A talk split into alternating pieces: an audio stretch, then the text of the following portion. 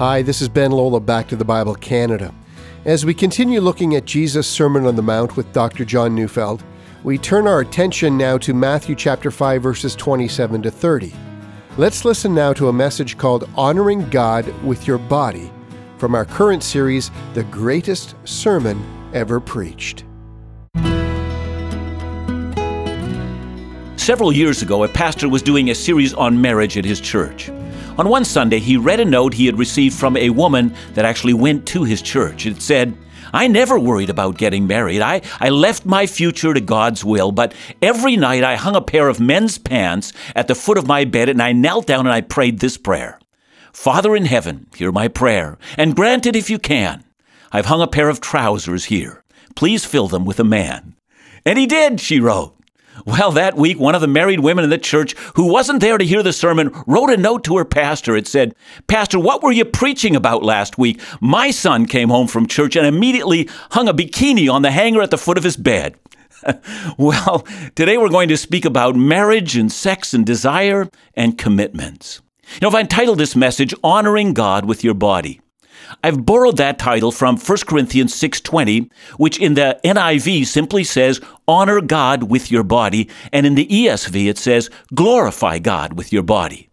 That means that our physical body can be used in such a way that our God is praised and worshiped.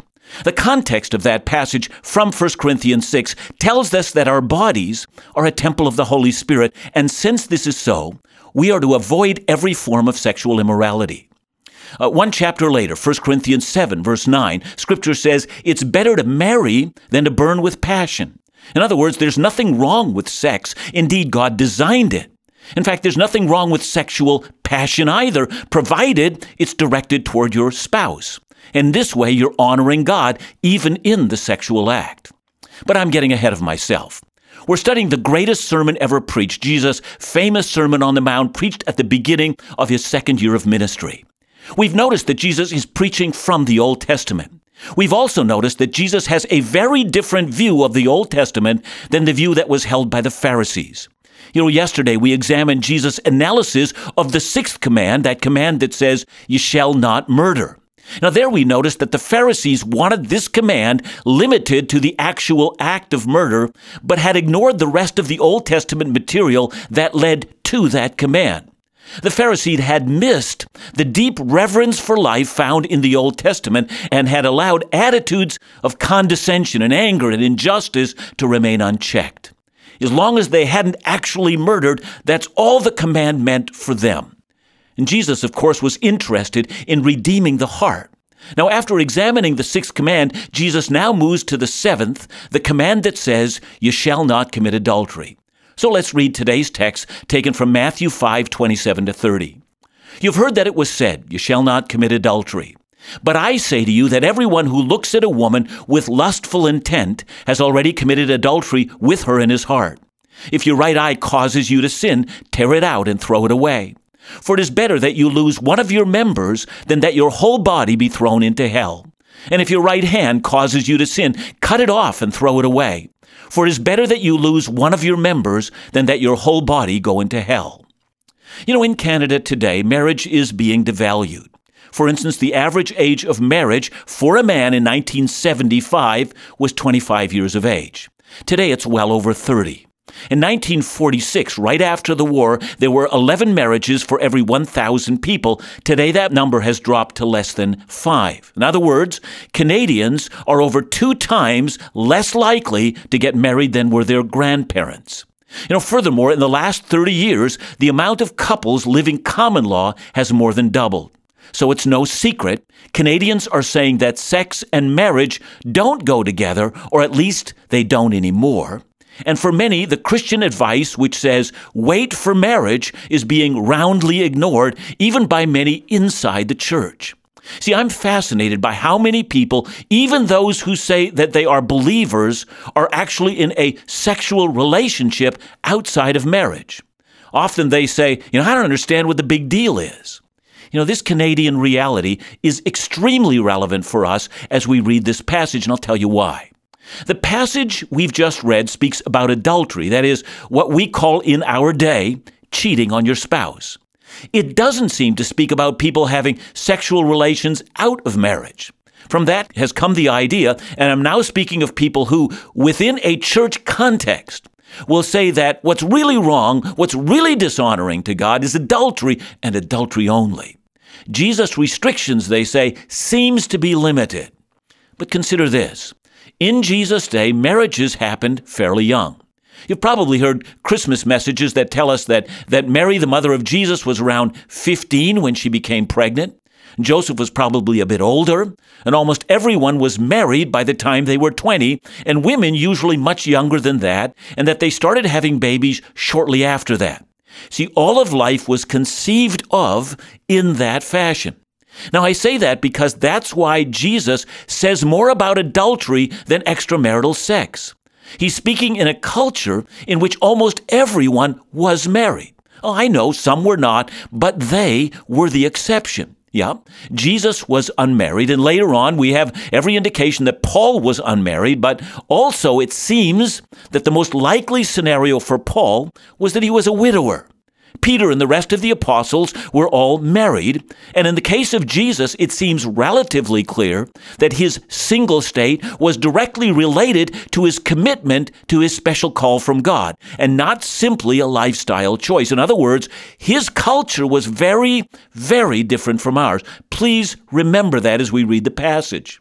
Now, furthermore, please also remember that Paul, although he speaks very highly of the decision to remain single, also urges upon people who struggle to contain their sexual urges to get married. Marriage in the Bible is given for more than one reason, but one of those reasons surely was as the only legitimate place to express sexual desire. So let's understand our words. The Greek word for adultery is moicheo. It refers to sex when one or both of the people in the relationship would be married to someone else. Now, as I've already mentioned, at the time of Jesus, this would have constituted almost all of the adult population from 18 and up. In other words, to read this as a 21st century Canadian, I think, is to misunderstand the entire thrust of the passage. Now, does the Bible speak about more than adultery? Well, yeah, it does. But we're going to wait to discuss that issue in tomorrow's address. For now, let's speak of the issue of adultery and the lust in our heart that gives rise to it. First, let's begin with the statement implicit in the text that we've read. Sex is intended for marriage. Look again at verse 27. You have heard it said, You shall not commit adultery. See, yesterday we saw that there was a fundamental difference between Jesus and the Pharisees, and it was this Jesus believed that individual commands of God could not be taken in isolation from the rest. You couldn't claim that you had not committed a murder when your heart you still deeply disrespected human life. So when it comes to the issue of adultery, the Pharisees simply took the commandment and taught it in a restricted sense. You were a law keeper if you refrained from adultery. But Jesus believed that to take such a restricted view was to give the wrong impression of what the text intended. Verse 28, it says, But I say to you, that is, in opposition to the restricted teaching of the Pharisees, I say to you that this is the intent of the command. Everyone who looks at a woman with lustful intent has already committed adultery with her in his heart. See, what I find fascinating here is that Jesus deliberately ties the seventh command with the tenth. It's found in Exodus 20:17. You shall not covet your neighbor's house. You shall not covet your neighbor's wife or his male servant, female servant, ox, donkey, anything that belongs to your neighbor. In other words, you may not take that which is not yours, and more so, you may not even desire to have or to covet what is not yours. But herein, may I say this here is where every single person begins to encounter what is the real issue. There is within the mind and heart of every fallen human being a war against God, and it is expressed in this fashion. We desire what we may not have. That began with Adam and Eve and the forbidden fruit, and it carries on to every piece of forbidden fruit that comes along our path for all of life. It includes everything that does not belong to us, including houses and lands and bank accounts and cars and sparkly things and more. Any assets others have accumulated. And with that, according to the 10th command, is the wife of another man, or for that matter, the husband of another woman. He or she is not yours. And you may not have her, but according to the 10th command, you may not even desire her. You know, here is the command of Jesus it is not harmless to fantasize in our own head. And here's the question Is it really possible to do what Jesus taught? I'll explain that when we come back. In our culture today, Jesus' message about marriage and sex is certainly even more radical, or so it would seem. His words continue to be relevant and meaningful in an increasingly secularized society, and Christians are susceptible to temptation as well. We're reminded of the issue at stake, which is that the sin of adultery begins in the mind. So, how do we overcome lust and ensure that our lives are marked by purity? Well, stay with us to learn more right after the break.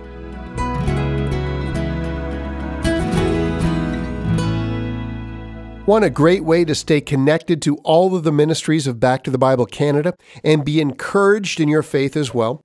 Well, this year we've launched our latest free resource, Truth and Life magazine, sent out every other month to households across the country. Read engaging articles by Dr. John Neufeld, Phil Callaway of Laugh Again, and many other pastors and guest writers on a variety of topics related to life and faith.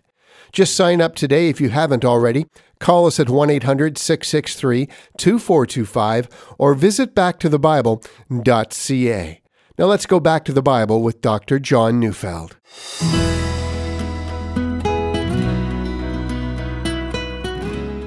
We might look at Jesus' teaching on sexual desire and wonder how what he said is anything more than an ideal. I mean, in the real world, it is just not possible to actually fulfill that. We are, after all, sexual beings, and especially when we're younger and our sexual drive is at its peak, this kind of restriction seems impossible. Are we right? Let me give you a generalization. Like all generalizations, people will see exceptions, and I fear they're going to take exception. But good generalizations allow us to gain some understanding of broad categories. And here's what I think to be the tendencies of men and women.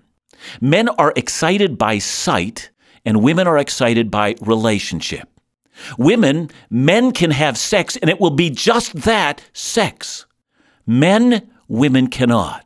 Oh, I'm more than aware that a different narrative is being advertised in our day today, but I think we're lying to ourselves.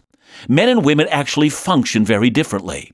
The reason that Jesus addressed the man is that the man seems hardwired to notice a woman by just one look, and immediately desire springs to life from a single glance. Let me illustrate that. A number of years ago, Kathy and I, along with another couple, went to an annual motorcycle show in our area. You should have heard our conversation. Both couples had decided to get a motorcycle and have adventure together as couples. The other man and I were drooling looking at the bikes. We said things like, I mean, look at the lines on that bike. Look at how the seat matches the tank. Look at the rear tire. I mean, that's fantastic. Look at the chrome on that bike. Don't you just love a V twin? I wonder how that would sound because of those gorgeous pipes. I mean, are those from the manufacturer or those aftermarket? I mean, that's how we talked, I'm going to tell you, for hours. And when I heard what our wives were saying, well, one of our wives said to the other, You know, that one is really suited to having an adventure together with my husband, and that one can handle packing all the stuff that we need, and that one will provide us with, you know, some practical difficulties in this area. And then she articulated what difficulties she was thinking about, and that one seems reasonably comfort to ride on for a long time, and that one makes sense, whereas the other one doesn't. Wow, our conversations really were different. And the reason for the different conversation is the difference between how the male and the female brain is wired. Men are excited by visual stimuli in itself without needing a context to it. Women want more holistic of approach that will include visual, but also relational dynamics, context, feel, emotion, relationship, all of that needs to be there. And pornographers have understood that. See, I, I, read an article some time ago that talked about how pornographers are designing a new kind of pornography in which what is offered in terms of illicit sex is now connected to a wider relationship and its excitement. It's called pornography designed for women. And the point I'm making is that it really is possible for both a man and a woman to end in the same cesspool, but their pathway there is different. For the man, sight alone, without relationship, but the mere beauty of the female form can excite his desire to have and to claim that which God has forbidden of him. Hence, adultery is ignited in his heart with an amazing speed. But however we get there, the essence of the thing is always wanting something that we can't have. Whether it's the man who's gazing at images, or the woman who's dreaming about the perfect man from the romance novel that she reads, it is porneia. It comes from a dissatisfied heart, a heart that wants what God has said we must not have. But what's to be done about that? See, a man might say, I'll always notice a beautiful woman. Well, of course you will. And that's how you're designed, but that doesn't have to be ending in lust. It was Martin Luther who once said, You can't stop the birds from flying over your head, but you can stop them from building a nest in your hair. So, according to Jesus, the issue is not desire, which exists because of our sexuality. The issue is envy, it's covetousness, it's a spirit of dissatisfaction with what God has given us in grace. I'm about to speak explicitly. And if you have small children around, you may want to remove them. And you may wonder why I speak this way, but I think what I offer is effective counsel. See, one thing we can do with our sexual desire is to train it. And if you think about it just for a moment, you're going to notice how true what I'm about to say is. Think about style. So It doesn't matter. Everything from the style of clothing to the, the color of the clothing that you like to wear to the rims and the tires on your car to how you wear your hair. New styles are marketed so that after a while, we all want a new thing. Why is that? Because our tastes have been trained, well, by the media, by marketers, by recent trends, but we once thought was great now has been shaped so that we actually desire something else. Now, now men, here is straight talk to you. You can train your desires. If your wife is a brunette, listen, and repeat after me. You love brunettes. If she's a blonde, you love blondes. If she's short, short women turn you on. If she has a full figure, a full figured woman is all that your heart desires. Begin to fill your mind with the idea that the wife that you have is the ideal of beauty that you have. Repeat it to yourself, train yourself in it, and you will find that your desire is for what you have. Sexual desire is one thing, but who you desire is another. See, I once worked with a pastoral colleague who constantly told me of the beauty of his wife. Years later, I did his funeral, and at the funeral, his son in law, was uh, recounting his memories with his dad, and he remembered standing with his father in law, and he said, You know, your mother in law is the most stunning woman I've ever seen. And I had to smile sitting there listening to that. That man spent his entire life talking that way. You start desiring what you have, and you've won a major victory. But Jesus is not done. Look at verses 29 to 30. If your right eye causes you to sin, tear it out and throw it away, and so forth. Now, please notice that this is not intended to be taken literally. You know, some of my hearers might be aware of the very sad case of an ancient Christian by the name of Origen, who actually castrated himself in supposed obedience to this command. You know what makes that especially tragic is that Origen is the father of what has been called the allegorical method of Bible interpretation. I mean, that man took everything allegorically and almost nothing literally. So, of all the things to take literally, what you see my point. When we get to chapter 7, Jesus will speak about the guy who's unaware that he's got a Douglas fir tree in his eye. That was not to be taken literally either. So, what is Jesus telling us? Uh, first, he wants us to know that we need to deal radically with sin. Whatever feeds a sinful imagination must be cut off. You know, someone's going to say, I can't be on a beach and not lust. Well, don't go to a beach. Cut that activity out. Does that sound radical? Good. Let it be radical. Someone will say, I can't be on the internet when I'm alone. So don't be. Cut it off. I can't help but dream about the perfect man. Well, stop reading those soppy romance novels. Ask yourself, where are you most tempted and cut yourself off from that thing. Be radical with your sin. And women, let me say something to you. Do you know you can dress in such a way as to look beautiful without being provocative? Be radical. And men, you can treat women with grace and never make a relational gesture towards her that would be construed as being alluring. Be radical. Why? It's better to lose that sexual titillation than to be thrown into hell. If you really thought that your eternity was at stake, wouldn't you do that?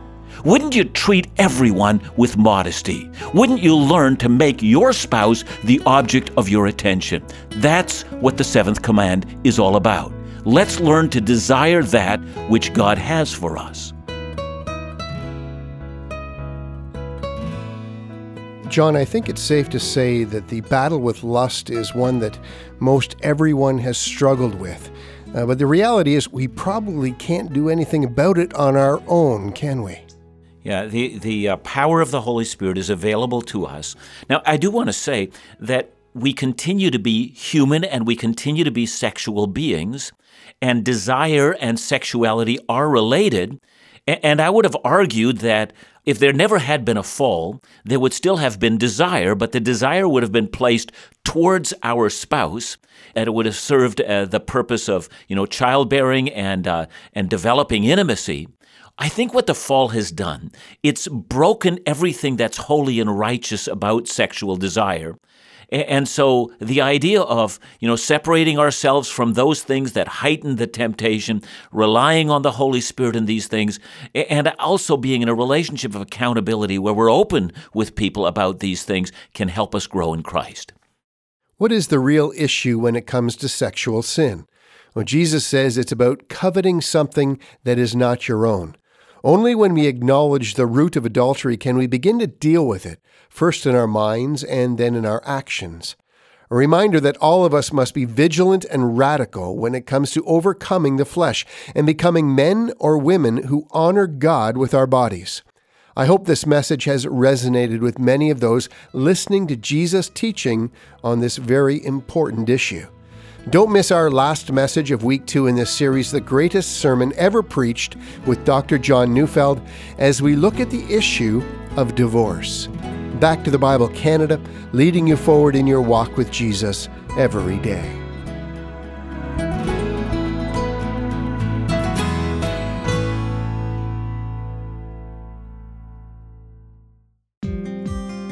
Will you partner with us to tell the good news and proclaim God's word day after day? Well, more than ever, people in our nation desperately need to hear and be transformed by the truths found in the Bible. We passionately believe that God has placed Back to the Bible Canada here for this purpose to tell the next generation about the one who has come to restore and redeem humanity. So today, we invite you to join the Partner to Tell campaign by becoming a monthly partner and help us continue to make a difference this year and far beyond. With many others, you'll play a vital role in sustaining what we do month after month, day after day. In 2016, our new goal is another 120 new partners, and we need your help. So, will you become one today? For more information, visit us at backtothebible.ca or even call us right now at 1 800 663 2425. That's 1 800 663 2425 and partner to tell.